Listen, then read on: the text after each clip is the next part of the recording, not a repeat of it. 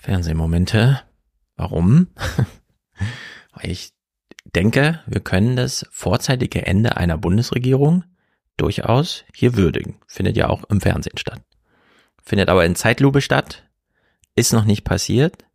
Aber wir sind auf dem Weg dahin und gucken uns das einfach in Ruhe an, auch weil ich denke, mh, es ist irgendwie amüsant, während die ganze Welt zerbricht, weil echt wirklich was passiert. Also Tuva, Luva oder wie auch immer die Insel hieß, äh, versinkt im Meer. Brexit nach zehn Jahren immer noch tabu und bricht dem ganzen Land dort ökonomisch das Genick. In Amerika ausfallender Parlamentarismus. Alles echte Sorgen. Bewaffnete Leute im Kongress und so, die da rumstürmen und wie auch immer. Und wir in Deutschland zwei Zeilen Grundgesetz. Unnötigerweise, die aber das ganze Land platt machen. Also wirklich erstaunlich. Denn äh, gestern gab es ja dieses kleine Urteil. Und ich würde sagen, Ingo Zamperoni hat das in seiner Konferenz besprochen. Der will uns auch schon sagen, dass hier mehr passiert als nur eine tagesaktuelle politische Entwicklung. Guten Abend, willkommen zu den Tagesthemen. Einen schönen guten Abend auch von mir. Das Urteil der Verfassungsrichter in Karlsruhe dürfte die Ampelkoalition kalt erwischt haben und die Stimmung zwischen den Regierungspartnern schon bald ziemlich aufheizen. Die 60 Milliarden Euro aus dem Corona-Hilfsfonds durften also nicht in den Klima- und Transformationsfonds KTF verschoben werden. Es wäre sonst eine verfassungswidrige Umgehung der Schuldenbremse. Jo, das wird sie alle noch sehr beschäftigen. Stimmt wahrscheinlich. Nun ist es so, egal was strukturell passiert, semantisch wird das ja immer begleitet. In diesem Fall und auch deswegen extra Fernsehmomente, bevor wir das nächstes Wochenende, also nicht dieses, sondern nächstes, mit Mick dann nochmal ausführlich, da sind wir dann schon ein bisschen weiter auf dem Zeitstrahl bis dahin. Aber diese strukturellen, ich sag mal, juristischen Explosionen, die da stattfinden und die wirklich Fundamente zum Erschüttern bringen, werden ja semantisch begleitet auch von Nichtjuristen, wie zum Beispiel grünen Politikern. Und dieser erste O-Ton, ich war im Wald, hörte das so und dachte, das kann doch, geht doch gar nicht. Toni Hofreiter hat gestern das Urteil kommentiert. Die Hektik, die im Reichstag herrscht, widerspricht dem, was Rot, Gelb und Grün erklären.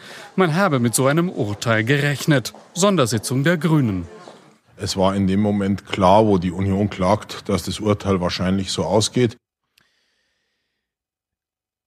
Also die Ampel ist wissentlich äh, in diese Falle gelaufen dann, der CDU oder was? Äh, oder wie ist das jetzt gemeint? Hat die CDU irgendwie die Richter da bestochen?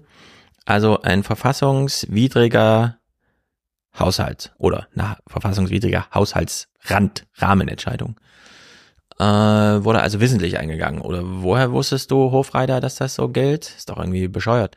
Auf der anderen Seite, in dem Moment, wo die CDU klagte, und was ist denn dann im Subtext? Ja, die CDU hat so geile Anwälte. Immerhin haben die den Habert damals in ihren eigenen Reihen gehabt, der heute Verfassungspräsident ist, also Verfassungsgerichtspräsident, äh, dass man dann Angstschlottern sagt, die können es eigentlich besser. Also ist das jetzt so eine Aussage, äh, er wollte sagen, äh, ich war klug, ich wusste schon vorher, aber eigentlich hat er dann ausgesagt, na, die CDU kann eigentlich besser regieren. Sobald die eine Verfassungsklage anstreben, hat die auch wahrscheinlich auch Erfolg bei solchen Idioten, wie wir sind. Also es ist wirklich sehr merkwürdig. Insbesondere Hofreiter, Grüne Partei. Robert Habeck, auch Grüne Partei. Nur der Koch hat gestern nochmal auf Twitter, wir spielen es nur kurz akustisch, äh, diesen Maischberger-Clip rausgesucht, in den nochmal im Archiv nachgeschaut wurde, als Habeck bei einer Regierungsbefragung gefragt wurde, ähm, wie ist das jetzt mit diesem Urteil, wenn das dann kommt? Also die Klage scheint ja Sie schon zu beschäftigen, oder? Wenn diese Klage erfolgreich ist, das würde Deutschland wirklich wirtschaftspolitisch hart, hart treffen. Wahrscheinlich so hart, dass wir das nicht bestehen werden. So hart, dass wir das nicht bestehen werden. Ich mache mir Gott sei Dank wenig Sorgen um Deutschland, aber er könnte hiermit durchaus die Ampel gemeint haben, wenn dieses Urteil so und so kommt, können wir das als diese Ampel, wie wir sind, nicht bestehen.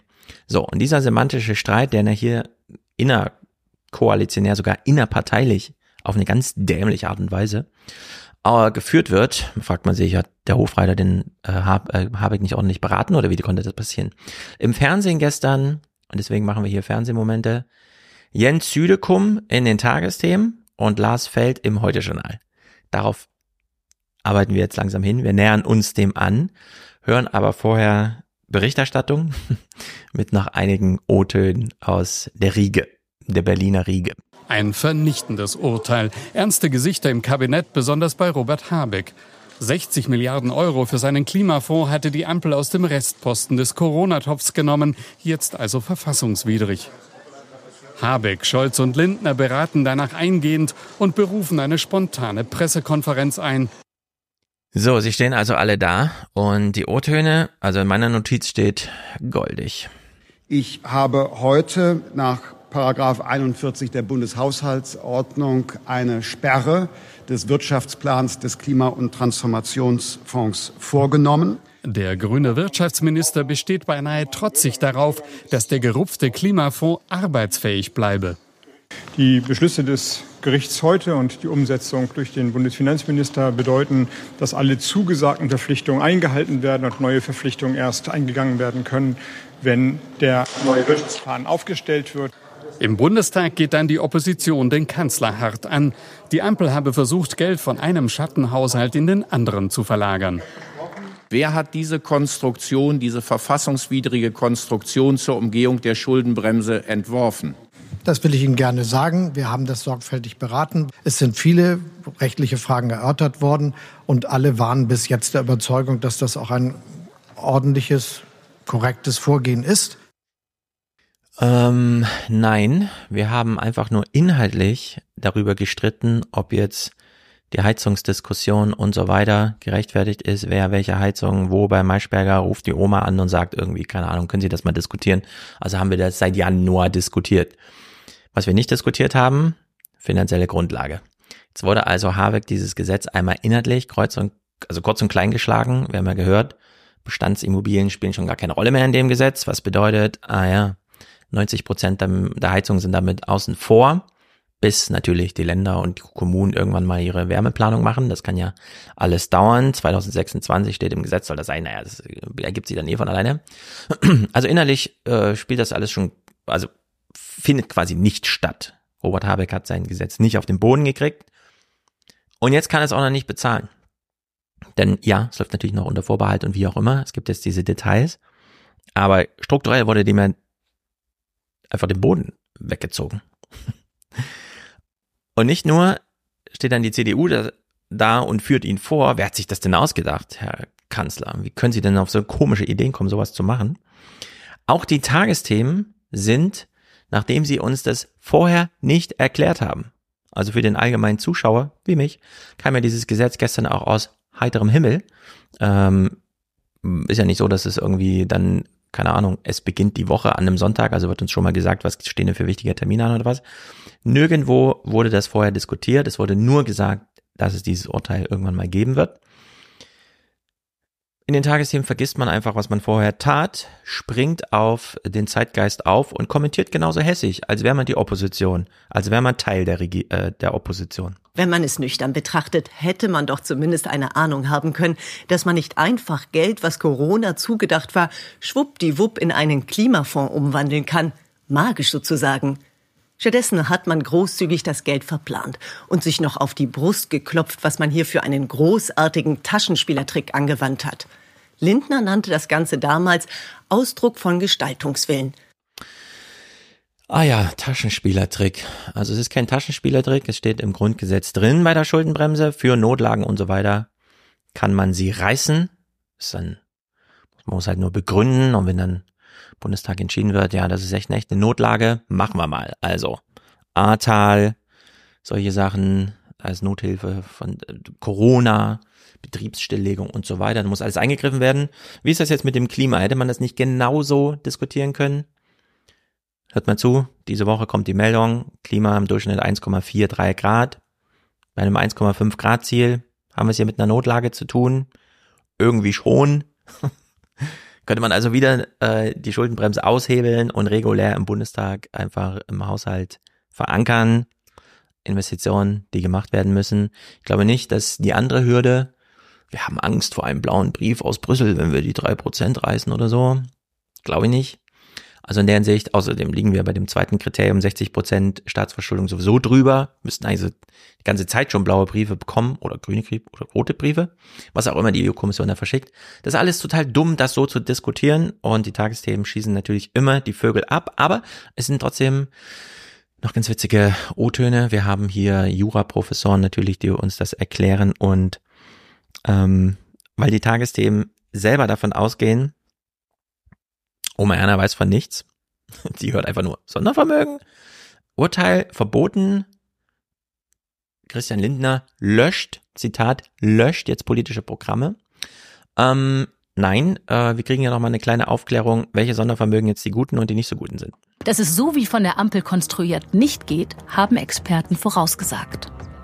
Wenn die Verfassung ganz klar sagt, es geht um Notlagenbewältigung, dann muss zwischen Kreditaufnahme und Notlage, zwischen einer aktuellen Situation ein Zusammenhang bestehen. Aber für aktuelle Probleme, die auch Dauerprobleme sind, muss Politik einfach anders Finanzmittel erwirtschaften. Die 100 Milliarden Bundeswehr-Sondervermögen sind vom heutigen Urteil nicht betroffen. Warum sind die 100 Milliarden Sondervermögen der Bundeswehr nicht betroffen? Ist doch auch ein Sondervermögen. Könnte doch genauso gut dieses Urteil da greifen. Antwort, ja, weil es halt im Grundgesetz steht. Wenn jetzt der Professor sagt, äh, ja, nur bei Notlagen kann das und das angewendet werden, wenn es keine Notlage ist, ich würde sagen, beim Klima ist es eine Notlage, äh, dann muss halt anders das Geld erwirtschaftet werden. Ja, oder man schreibt es halt im Grundgesetz. Klimaziel ist Staatsräson, Sondervermögen. Wurde ja auch gefordert. Fridays for Future, 200 Milliarden Sondervermögen im Grundgesetz. Ist zwar ein bisschen merkwürdig, ich bin jetzt kein Jurist, aber wozu brauchen wir noch andere Gesetze, wenn wir alles ins Grundgesetz schreiben? Aber gut, das sind ja dann andere Diskussionen. Scholz, es macht einen fast ein bisschen wütend, das zu sehen, hat einfach gute Laune. Für uns ist ganz klar, dass das jetzt eine Sache ist, die wir auch gerne mit dem Parlament erörtern. Und deshalb freue ich mich, dass genau heute die Befragung des Kanzlers im Bundestag gleich beginnt. Jo, dann vielen Dank, Scholz, dass du vorher nochmal für die Presse auch eine Befragung veranstaltet hast. Äh, Im Bundestag genauso gute Laune dann? Das wird jetzt genau zu prüfen sein, wie wir den Zukunftsherausforderungen weiter begegnen können. Und ich bin überzeugt davon, dass es der Regierungskoalition sehr einvernehmlich gelingen wird, dort die richtigen Vorschläge zu machen und sie dann auch im Deutschen Bundestag zu beschließen. So, jetzt ist aber so, so lustig das alles ist, es geht ans Eingemachte. 60 Milliarden, die einfach getilgt werden, gelöscht werden, die einfach nicht mehr stattfinden. Die muss man ja trotzdem irgendwie, wenn man sie eingeplant hatte, politisch ausgeben oder man muss all diese Pläne kürzen. Das heißt, bei einem 400 Milliarden Jahreshaushalt und dann 60 Milliarden über ein, zwei Jahre, da sind wir ja schon im relevanten Prozentbereich und wir wissen ja, um wie viel, also wie hart um jeden einzelnen Euro da gefeitet wird. Wir sind also ganz nah dieser ähm, Idee der Schuldenbremse 2.0, wie sie im Koalitionsvertrag, äh, im äh, Wahlprogramm der FDP stand, wenn wir die Sozialversicherung, beispielsweise die Rente, zunehmend vielleicht auch Kranken- und Pflegekassen, äh, über den Bundeshaushalt zahlen, können wir nicht einfach sagen, er wird über den Bundeshaushalt bezahlt und das Geld, was dann im Bundeshaushalt dadurch fehlt, dass da einfach 112 Milliarden für die Rente gezahlt werden, das lagern wir dann in Sondervermögen aus oder wie auch immer, sondern es muss alles in dem Bundeshaushalt refinanziert hin und her geschoben werden, weil das bedeutet, man muss sie jetzt finden. Also nicht nur ein oder zwei Milliarden oder hier mal ein bisschen, also wir haben uns bei zwei Milliarden Kindergrundsicherung so schwer getan. Und jetzt reden wir hier im zweistelligen Milliardenbereich über Gelder, die einfach von heute auf morgen nicht mehr verplant werden dürfen. Wir brauchen also nicht nur neue Haushalte für die Jahre, sondern dadurch, dass sich die Grünen und die FDP und dazwischen irgendwo die SPD, die ja auch nochmal unterschiedlich hantiert. Also Esken fordert ein Ende der Schuldenbremse oder eine Aufweichung oder was auch immer. Und Scholz so, was weiß ich nicht, will das meine Partei? Keine Ahnung. Ähm, wir brauchen nicht nur einen neuen Bundeshaushalt, sondern wir brauchen auch eine neue Regierung. 16.11.2023, wir stellen fest, diese Regierung wird es so nicht bis zum Ende machen. Und selbst wenn sie es macht, also wenn sie es macht, hinterlässt sie eine Trümmerlandschaft. Also dann wird auch wirklich März-Kanzler, weil er dann unbeschadet von irgendwelchen Diskussionen hier einfach mit der AfD zusammen regieren kann, weil die Leute sagen werden, alles ist besser als das, was hier stattfand. Und in der Hinsicht äh, fraglich, wie es weitergeht, aber wir können das Ende der Ampel hiermit besiegeln. Und jetzt gucken wir die beiden Professoren im Gespräch, beginnend bei Jens Südekum. Es drohen erhebliche Schäden. Guten Abend, Herr Südekum. Guten Abend, Herr Zamperoni. Steht mit diesem Urteil der klimaneutrale Umbau der deutschen Wirtschaft und wenn man so will, der Gesellschaft auf der Kippe?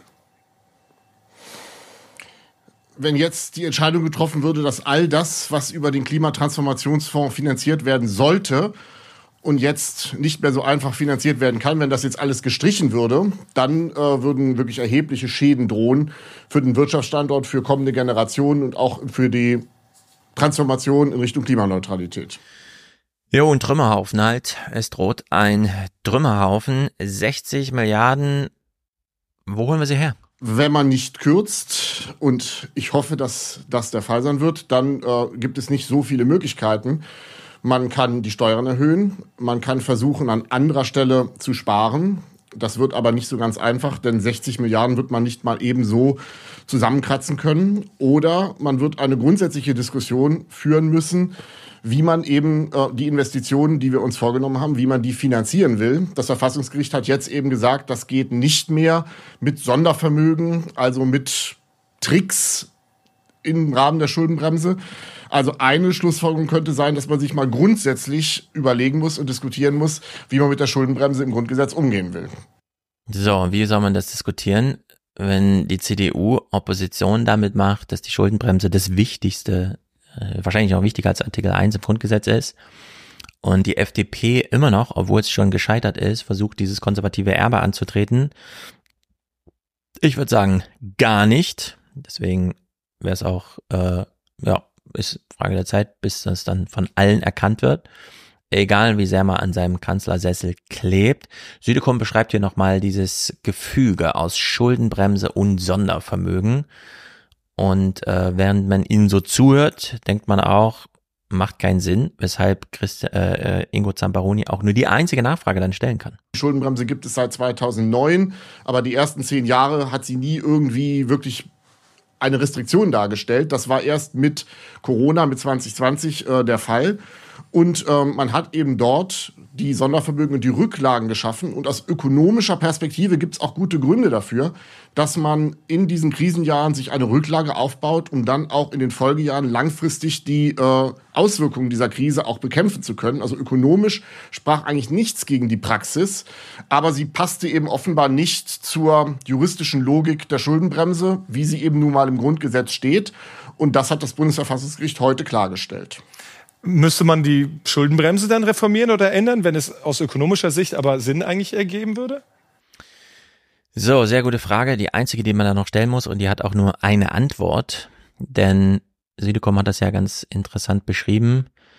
Ökonomisch macht es absolut Sinn, auf eine Weltlage zu reagieren, indem man sagt, klar geben wir dafür Geld aus, denn es macht irgendwie keinen Sinn, fünf, also sich darüber zu freuen, dass nur 100 Menschen im Ahrtal starben, aber dann 5000 äh, ja, obdachlos dort verhungern zu lassen. Macht keinen Sinn, also kann man ja politisch darüber entscheiden, einen Lernerfolg, zweitgrößte Naturkatastrophe der Welt in diesem Jahr in Deutschland, mit den ökonomischen Mitteln, die man hat, ja, da ist ein Supermarkt und da ist ein Bauunternehmer. Kann man irgendwie die Leute davor sorgen? Na klar, man braucht nur Geld, um die Handwerks- und Versorgungstätigkeiten halt zu vermitteln. Dafür ist ja Geld da. Aber diesen Ideen und so wie man dann im Ahrtal halt ja, rettet, kann man ja auch bei Klima und Corona und so weiter mit Geld einfach helfen. Aber dieser Hilfeidee, also einen kognitiven, okay, ich sehe ein Problem, denke einmal kurz drüber nach und sage, das ist die Lösung. Wir gehen zur Rewe und versorgen uns mit den Lebensmitteln, die da sind, auch wenn wir gerade das Geld selber nicht haben, kann ja jemand anders mit Geld vorbeikommen, der welches hat und der Staat hat welches. So, dieser kleinen kognitiven Denkleistung steht eine normative Sperre gegenüber, dass nämlich einfach Christian Lindner aus Berlin anruft und sagt, nein, diese Menschen dürfen jetzt nicht in den Supermarkt gehen, weil sie kein Geld haben. Ja, aber Herr Lindner, Sie haben doch Geld, Sie können ihnen doch Geld geben. Nein, im Grundgesetz steht, ich darf das nicht. So, wir haben es also soziologisch ausgedrückt mit dem Widerstreit kognitiver und normativer Strukturen. Und die normativen Strukturen, das ist so ein bisschen ihr, Luhmann würde sagen, ihre Fehlspezifikationen, die sind so ein bisschen zeitlich entkoppelt. Die Schuldenbremse wurde 2009 ins Grundgesetz geschrieben. Zehn Jahre lang hat sie niemanden interessiert, war ja Highlife. Jetzt plötzlich braucht man Geld. Man macht innerhalb dieser zehn Jahre unglaublich viele kognitiven Fortschritte, aber keine normativen. Denn es wurde 2009 entschieden. Ja, aber es ist auch jetzt 2023. Das ist egal. Es wurde 2009, vor 14 Jahren wurde entschieden, was normativ gilt, auch wenn es kognitiv gar keinen Sinn mehr ergibt. Oder etwas straßenmäßig ausgedrückt, wenn es absolut dumm ist. Dumm. Niemand kann es erklären. Es ist einfach bescheuert. Es ergibt keinen Sinn. Nun gut, wie sehen die Auswege also aus?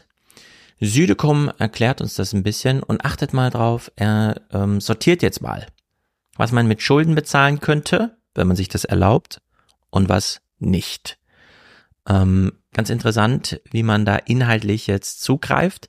Das ist natürlich diese Fragestellung, die jetzt ansteht durch so eine Zäsur, wenn man das ganze Feld inhaltlich mal neu sortiert. Das ist äh, die Debatte, die seit vielen Jahren geführt wird. Ähm, da gibt es unterschiedliche Perspektiven drauf. Ich persönlich glaube, dass eine solche Reform dringend erforderlich ist, nämlich dass man Zukunftsaufgaben und Investitionen sehr wohl über Kredit finanzieren darf, aber natürlich nicht alles. Also nicht staatlichen Konsum, nicht Transferzahlungen, nicht etwa Rentenzahlungen, die sollten natürlich nicht schuldenfinanziert sein. Aber aus meiner Sicht Investitionen wäre das in dem Sinne in Ordnung, aber die bisherigen Regeln geben das so eben nicht her. Die Rentenzahlung. Ich frage mich, wie man dieses Bild aufrechterhalten oder kreieren kann dass man so ein Gesamtbudget Bundeshaushalt hat und sagt, dafür machen wir auch Verschuldung und dann weist man das aber zu. Nee, diese 100 Milliarden für die Rente haben wir ja, sehen Sie ja hier auf diesem Papier, wo wir es aufgemalt haben, aus der linken Seite Bundeshaushalt äh, bezahlt, aber nur die Sachen, die hier rechts stehen, sind über diese Schulden finanziert. Denn es ist ja dann endlich wieder alles eins in so einer Schuldenbremsen befreiten Welt, in der man einfach sagt, wir vertrauen den Parlamentariern, die kriegen das schon hin. Ein Bundeshaushalt, man muss gar nicht groß mit, aber hier ist eine, äh, ein Sondervermögen entkoppelt vom Bundeshaushalt, also auch grundgesetzlich entkoppelt vom Bundeshaushalt, da greift einfach das Grundgesetz nicht, obwohl das auch Staatsausgaben sind.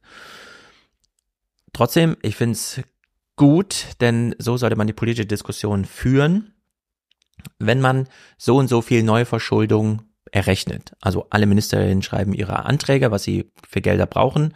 Man stellt fest, oh, das liegt aber so und so viel über den Steuereinnahmen. Also haben wir einen Überhang, den wir über Neuverschuldung finanzieren müssen. Kriegen wir inhaltlich im Bundeshaushalt auf der Ausgabenseite so viele Themen, wenn man es tabellarisch aufdröselt, in Zukunftsinvestitionen oder nicht. Kann ja auch sein, dass der Bundeshaushalt dann in wenigen Jahren, droht ja, so viel Rentenzahlung äh, vorsieht, äh, dass man selbst bei einer äh, Verschuldung von äh, 50 Milliarden, um das finanzieren zu können, damit die Alten nicht auf der Straße sterben müssen, trotzdem nur für 30 Milliarden investitionstaugliche Ausgaben findet. Das ist jetzt die politische Diskussion, die zu führen ist, aber eben ideologiebefreit von der Frage, wo ist denn hier die Grenze unseres Haushalts, wo gehen Sondervermögen los oder wo greift das Grundgesetz, sondern nee, was, was bringt uns hier eigentlich etwas? Was ist eine Investition? Brauchen wir eigentlich Schüler, die was im Kopf haben nach der Schule und die auf reparierten Straßen in ein Gewerbegebiet fahren, wo tatsächlich Unternehmen sind? Oder haben wir kaputte Straßen, die nirgendwo hinführen aber auch niemanden irgendwo hinbringen müssen, weil eh keiner im Kopf irgendwas hat. Ähm, ja, also Bildung, Infrastruktur, Wirtschaftsförderung, Standortpflege und so weiter. Das sind jetzt die politischen Diskussionen, die man mal führen müsste. Na mal sehen. Finale Jens Südekum, er sagt uns, einfach wird's nicht. Wenn es die Strategie der Kürzungen geben sollte, muss man ja die Frage beantworten, Kürzungen wo? Äh, etwa bei der Rente oder im Sozialbereich das werden auch nicht alle so mitgehen. Und der dritte Weg, äh, eine grundsätzliche Reform der Schuldenbremse, das geht nur, wenn die Union mitspielt, denn dann müsste man die Verfassung ändern und dafür braucht man nur einmal eine Zweidrittelmehrheit. Also einen einfachen Ausweg aus der Situation heute, den gibt es nicht. Herr Südekum, vielen Dank für Ihre Einschätzungen nach Düsseldorf. Ich danke Ihnen. Ja, aber wie gesagt, es ist selbst eingebrockt. Es ist jetzt nicht so, dass hier so ein Brexit-Komet oder eben parlamentarischer Ausfall, wir haben keinen Speaker, also haben wir kein Parlament und so weiter, sondern nein, wir haben uns das so ausgesucht, das so zu machen und es funktioniert jetzt aber nicht. Und das Bundesverfassungsgericht hat ja völlig zu Recht gesagt, wenn ihr eine Notlage Klima habt, also Notgelder benutzen wollt, dann müsst ihr schon im Bundestag den Antrag stellen, dass das jetzt grundsätzlich von der politischen Klasse in Deutschland, die regiert, die also Verantwortung hat, so gesehen wird. Einfach zu sagen, na, wir haben ja schon mal vor drei Jahren und das Thema war damals Klima und jetzt verwenden wir das Geld aber für was anderes. Die Notlage an sich ist doch da. Wir haben doch diese Nachrichtenwoche mit 1,43 Grad bei einem politischen 5 Grad Ziel. Sehr absurd. Nun gut, im Heute-Journal war sozusagen fast ein Widerpart zu Jens Südekum zu Gast, nämlich Lassfeld. Während Jens Südekum uns ja sagt, und ich erinnere an den ersten Podcast hier, Fernsehpodcast Nummer eins, äh, Jens Südekum im Gespräch zu seinem Handelsblatttext mit der Überschrift, noch nie hat ein Staat Schulden zurückgezahlt, denn die Schuldenberge schrumpfen ja nicht, sondern die Wirtschaftskraft der Volkswirtschaft wächst, sodass die Schuldenquote, also Schuldenstand im Verhältnis zur Wirtschaftskraft, schrumpft oder stagniert oder wie auch immer, da so, ein, so eine Gleichbehandlung findet. Das ist die eine Idee, dass man politisch rangeht und sagt, nee, wenn der Staat was will, kann er das durchaus finanzieren. Er kann ja in die Verschuldung gehen. Er muss darauf achten, dass das Investitionsausgaben sind, die sich also rentieren. Ja, Kinder, die was im Kopf haben, auf einer reparierten Straße ins Gewerbegebiet fahren, wo Action ist, die bringen ja auch Umsatzsteuer, Mehrwertsteuer, Gewerbesteuer, Einkommenssteuer und so weiter und so fort. Jetzt habe ich Umsatzsteuer und Mehrwertsteuer gesagt. Also bezahlt ja immer doppelt. Äh, das kommt ja dann alles mal zurück. Im Gegensatz zu Lars Feld, der sieht das nämlich ganz anders. Der sagt einfach, der Staat hält sich mal bitte ganz raus. Wir haben es mit einem Strukturwandel in der Wirtschaft zu tun. Wenn die Straßen kaputt sind, irgendwer wird sich schon drum kümmern, dass man zum Gewerbegebiet, ach, es gibt gar kein Gewerbegebiet, naja, dann ist, ist das halt woanders.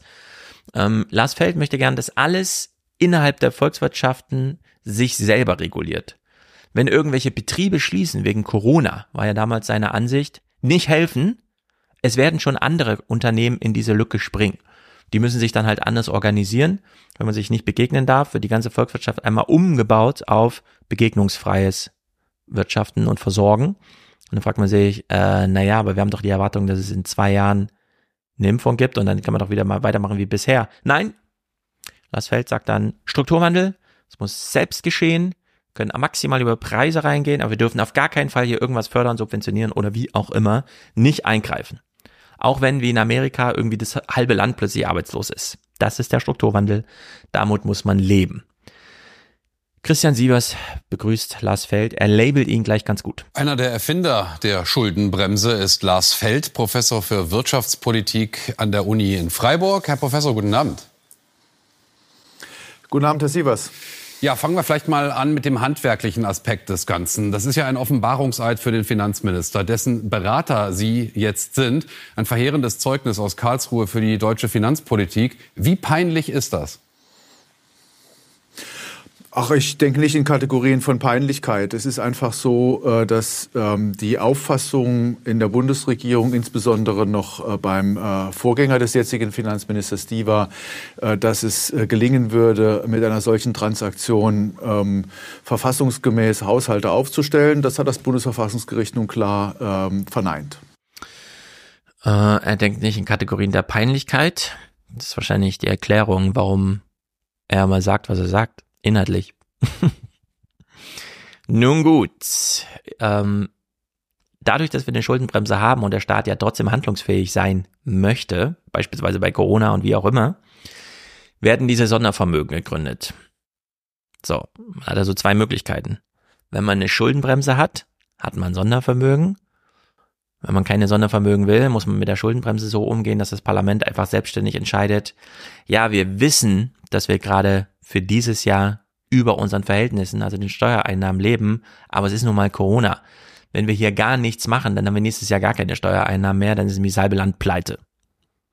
So, das will aber Lars Feld dem Parlament nicht zugestehen. Die Schuldenbremse bleibt, selbst in Hardcore-Fällen, weshalb es halt Sondervermöge gibt. Er kann die dann ganz gut rechtfertigen.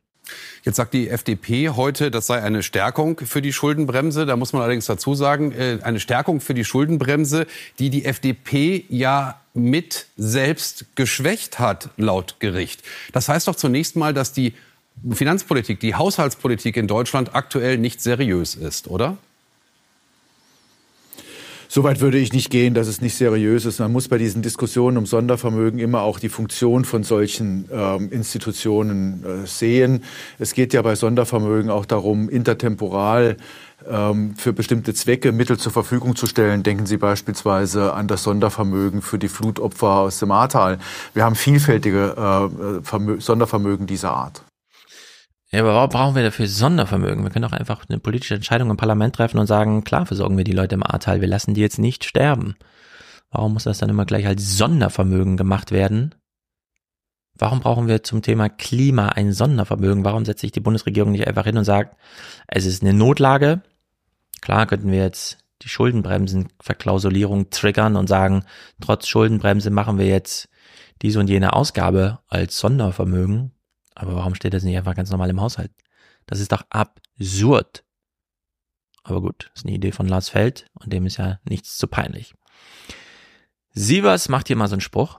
Ja, Sondervermögen, schon das Wort ist ja eigentlich ein Problem, wenn man es mal genau nimmt. Es handelt sich ja um Sonderschulden und die Verfassungsrichter haben heute gesagt, damit muss man ganz, ganz, ganz gezielt und sehr, sehr vorsichtig und zurückhaltend umgehen. Sind Sondervermögen, über die wir hier sprechen, wirklich schuld. Opa Enno denkt sich, ich habe hier 100 Euro, ich will, dass das so bleibt. Dann, wir sagen parken, bringt er sie zum Staat, zur Bundesbank und sagt, ich hätte keine Staatsanleihen, denn ich weiß, die sind safe. Anders als alles andere, zum Beispiel eine Ahrtal-Flut, die den Tresor zu Hause wegschwimmt. Also kriegt Opa Enno Staatsanleihen im Wert von 100 Euro. So ein großer grüner Zettel, da steht drauf, das ist eine Staatsanleihe, hier handschriftlich unterschrieben vom Bundespräsidenten. Der Staat hat also jetzt die 100 Euro von Opa Enno und Opa Enno hat 100 Euro Staatsanleihen vom Staat. Wer von beiden würde sagen, dass er gerade Schulden hat? Das haben doch beide Vermögenswerte in ihrer Hand. Können sie auch hin und her tauschen wieder? Solange der Staat die noch nicht ausgegeben hat, kann er die einfach zurückzahlen. Nun steht aber auf dem Staatsschuldending drauf, kann erst in zehn Jahren umgetauscht werden. Sehr praktisch, denn jetzt kann der Staat zehn Jahre lang aus diesen 100 Euro 1000 machen. Beispielsweise, indem er sieben Jahre lang einen Schüler ausbildet, der in seinem achten Jahr im Studium eine Entdeckung macht und dann im neunten Jahr ein Unternehmen gründet und im zehnten Jahr damit Gewinne erwirtschaftet, also Steuern zahlt. Das ist ja die volkswirtschaftliche Wette, die wir die ganze Zeit ausgehen. Das ist unser zivilisatorischer Fortschritt. Ähm, klar hat sich hier jemand auf formal, ja, auf dem Papier verschuldet, aber zu keinem Zeitpunkt wird der Opa Enno sagen, äh, das ist, das ist kein Vermögen, was ich hier habe. Und zu keinem Zeitpunkt würde der Staat sagen, das ist kein Vermögen, was ich hier habe. Sondern nee, beide Seiten haben in dem Moment Vermögen. Und zwar durch eine politische Entscheidung im Bundestag. Das Parlament hat entschieden, wir machen das so.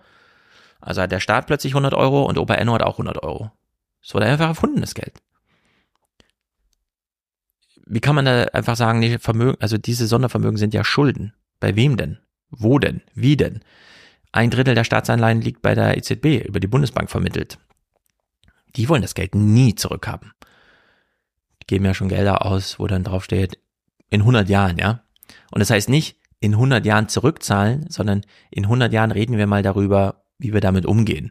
Aber in 100 Jahren sind wir alle tot und unsere Kinder auch. Also in der Hinsicht, es ist völliger Unfug, hier einfach diesen Spruch zu machen, die Sondervermögen sind Schulden. Sind sie einfach nicht. Bilanziert. Nun gut, jetzt. Jetzt kommt ein, echter Fernsehmoment von Lars Feld. Lars Feld kriegt jetzt hier die Frage, naja, wenn sie das mit diesem Sondervermögen, äh, Schuldenbremse, wenn die das alles so wichtig ist, dann das ist konträr zu allem, was ich eben gesagt habe, dann müssen sie wirklich jemandem Geld wegnehmen. Wenn sie keine Schulden aufnehmen wollen, also keine Vermögen schaffen wollen auf beiden Seiten, dann müssen sie jemandem Geld wegnehmen. Ich weiß zwar nicht genau warum, aber sie müssen dann jemandem Geld wegnehmen. Wir hören uns jetzt eine Minute lang an, was wie Lars Feld damit umgeht, mit dieser Problemstellung. Christian Sievers möchte dann sagen, fragen, also ihr hört's, macht's doch mal konkret. Und wir überlegen uns jetzt eine Minute lang, welches politische Themenfeld nennt Lars Feld als erstes, um zu sagen, ja, da können wir Geld wegnehmen. Wenn diese Buchungstricks, die wir da jetzt gesehen haben, laut Verfassungsgericht verfassungswidrig sind, wenn es keine Steuererhöhungen gibt und geben soll, was bleibt denn dann noch? Dann muss man auf der Ausgabenseite Prioritäten setzen. Man muss ganz klar sagen, äh, was will man als erstes realisieren ähm, und was muss zurückstehen. Und äh, dann äh, wird man schon feststellen, dass in den zehn Jahren seit 2010 in der günstigen Wachstumssituation, in der wir uns bis 2019 befunden haben, doch sehr, sehr viele Haushaltsspielräume bestanden haben und deswegen auch vieles äh, durchgeführt werden konnte, was nice to have war, was man aber heute auch vielleicht noch einmal hinterfragen muss. Haben Sie da ein Beispiel? Was war nice to have und was könnte man jetzt ähm, ja, darauf verzichten? Nun, wir haben ja ein paar Punkte schon im Hinblick auf den Bundeshaushalt 2024 äh, diskutiert. Ein Beispiel ist äh, das Elterngeld gewesen. Äh, das Elterngeld? Okay, gut. Beim Thema Zukunftsinvestitionen würde ich als erstes an Familien denken, aber nicht jeder. okay, dann streichen wir mal das Elterngeld. Er nennt jetzt ein zweites Themenfeld. Auch interessant. Äh, wir haben auf der Steuerseite Steuervergünstigungen, also noch nicht einmal zu Zeiten äh, der ähm, guten Finanzlage, sondern äh, erst mit der Corona-Situation gibt es einen ermäßigten Umsatzsteuersatz für das Gastgewerbe. Auch der ist in der Diskussion. Und so werden sich immer wieder eine ganze Reihe von Maßnahmen finden, mit denen man eine Gegenfinanzierung vornehmen kann. Also dazu hatte Jens Südekum gestern einen sehr witzigen Tweet. Ich werde ihn mal kurz raussuchen. Die FDP twitterte, Zitat, die Mehrwertsteuersenkung auf Speisen in der Gastronomie soll aus unserer Sicht unbedingt verlängert werden. Die Herausforderungen der Branche sind noch lange nicht vorbei. Hier sind unsere Koalitionspartner aufgefordert, diesen Schritt mitzugehen, so Sarai, also der Generalsekretär. Daraufhin schreibt Südekum, tja, Lobgesänge auf unverzerrte Marktwirtschaft mit Ludwig Erhard Kadenz gibt's halt nur, solange die eigene Klientel nicht direkt betroffen ist. ist sie doch betroffen, legt man halt eine andere Platte auf. Ja. Die FDP suhlt sich in dieser Ideologie, der Staat muss das ganze Geld beisammenhalten, es ist unser Geld, ähm, Steuereinnahmen bitte alle hierher, äh, Christian Lindner feiert als erster Finanzminister eine Billion Steuereinnahmen pro Jahr. Dann allerdings rufen die Leute an und sagen, äh, Christian, ich weiß, du willst das ganze Geld haben und so und du willst auch niemandem Geld geben, aber ich finde es nicht okay, dass mein Samstagabendessen jetzt nicht mehr nur sieben Prozent wird, sondern wieder 19% Mehrwertsteuer zahlen muss. Hab keinen Bock drauf. Dass Lars Feld das hier so nennt als Idee, man könnte ja mal für Christian Lindners Kundschaft äh, das Mittagessen wieder teurer machen, ist sehr wahrscheinlich nicht mit dem Generalsekretär abgesprochen. der FDP. Ansonsten, naja gut. Derzeit liegt alles äh, brach, alles muss neu sortiert werden. Kann auch sein, dass Christian Lindner hier für Lars Feld eine runterhaut. Man kann nichts ausschließen. Fällt zum Thema Klimaschutz. Wie geht eigentlich Klimaschutz? Ich denke, dass man im Hinblick auf die Transformation und den Klimaschutz noch einmal hinterfragen muss, ob es tatsächlich Sinn macht, einerseits mit Ordnungsrecht und andererseits mit so umfassenden Subventionsmaßnahmen als Leitinstrumente zu arbeiten. Im Grunde wird es den Klimaschutz weltweit nur geben, wenn wir eine ordentliche Bepreisung von CO2 haben und das zumindest mit einem Mindestpreis international abgesichert haben, also mit einer internationalen Vereinbarung, die auch echt bindend ist. Ansonsten äh, werden wir nicht weiterkommen. Also einfach nur zu subventionieren und umzustellen, der Wirtschaft ganz viel Geld zu geben dafür, äh, das ist nicht zielführend. Ja, beim Thema Arbeitslosigkeit fordern, fördern, beim Thema Klima, mh, hm, ja, kann man ein bisschen über Preise machen, aber bloß nichts fordern, bloß nichts fördern. Findet hier nicht statt. Das ist alles so dumm. Es ist wirklich, äh, man hält's im Kopfe nicht aus. Diese normativen Beschränkungen, die ja juristisch auf Zetteln stehen und gegen kognitive Lernerfolge stehen. Lars Feld hat die normativen Dinger in seinem Kopf, die normativen Beschränkungen. Es ist wirklich ganz schräg. Finale? Und die Situation ist ja nun äh, für äh, fast alle Parteien im Deutschen Bundestag, bis auf die AfD, die, äh, dass keiner an Neuwahlen interessiert sein kann. Äh, und äh, vor dem Hintergrund äh, ist die Notwendigkeit da, sich zusammenzuraufen. Und wenn etwas notwendig ist, dann wird es am Ende auch gelingen, ähm, die Kompromisse zu erzielen. Sagt Professor Lars Feld, einer der Erfinder der Schuldenbremse. Herr Professor, vielen Dank. Guten Abend nach Freiburg im Breisgau. Ich danke Ihnen. Jo, die Leute werden sich zusammenreißen, weil sie müssen, ja. Da würde ich sagen, nee. Im Rahmen der bisherigen Regelung, Schuldenbremse, Sondervermögen und dann Sondervermögen 200 Milliarden und hier Nachtragshaushalte und dann Umwidmung, nochmal 100 Milliarden extra ins Grundgesetz geschrieben und so weiter. Das steht jetzt alles zur Disposition. Die, das Bundesverfassungsgericht hat ja nicht nur jetzt an dem aktuellen Streitfall von 2021 die Axt angelegt, sondern grundsätzlich. Schuldenbremse kann so keinen Bestand haben und das wird sich nicht einrütteln.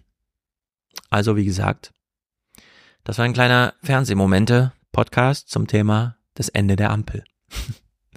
Findet in Zeitlupe statt, aber wir wollen nicht warten, bis es ganz vorbei ist. Wir wollen ja äh, auch ein bisschen antizipieren. Außerdem, nein, hier, Paolo. Paolo hatte äh, ist Präsentator. Nicht nur heute hier, sondern wird dann auch nochmal ordentlich verlesen, wenn wir nächsten Podcast dann mit Mick machen. Äh, hatte ich übersehen. In der Hinsicht an dich, Paolo. Der große Dank. Du hast hier für alle mit querfinanziert. Sehr gut. Bis zum nächsten Mal.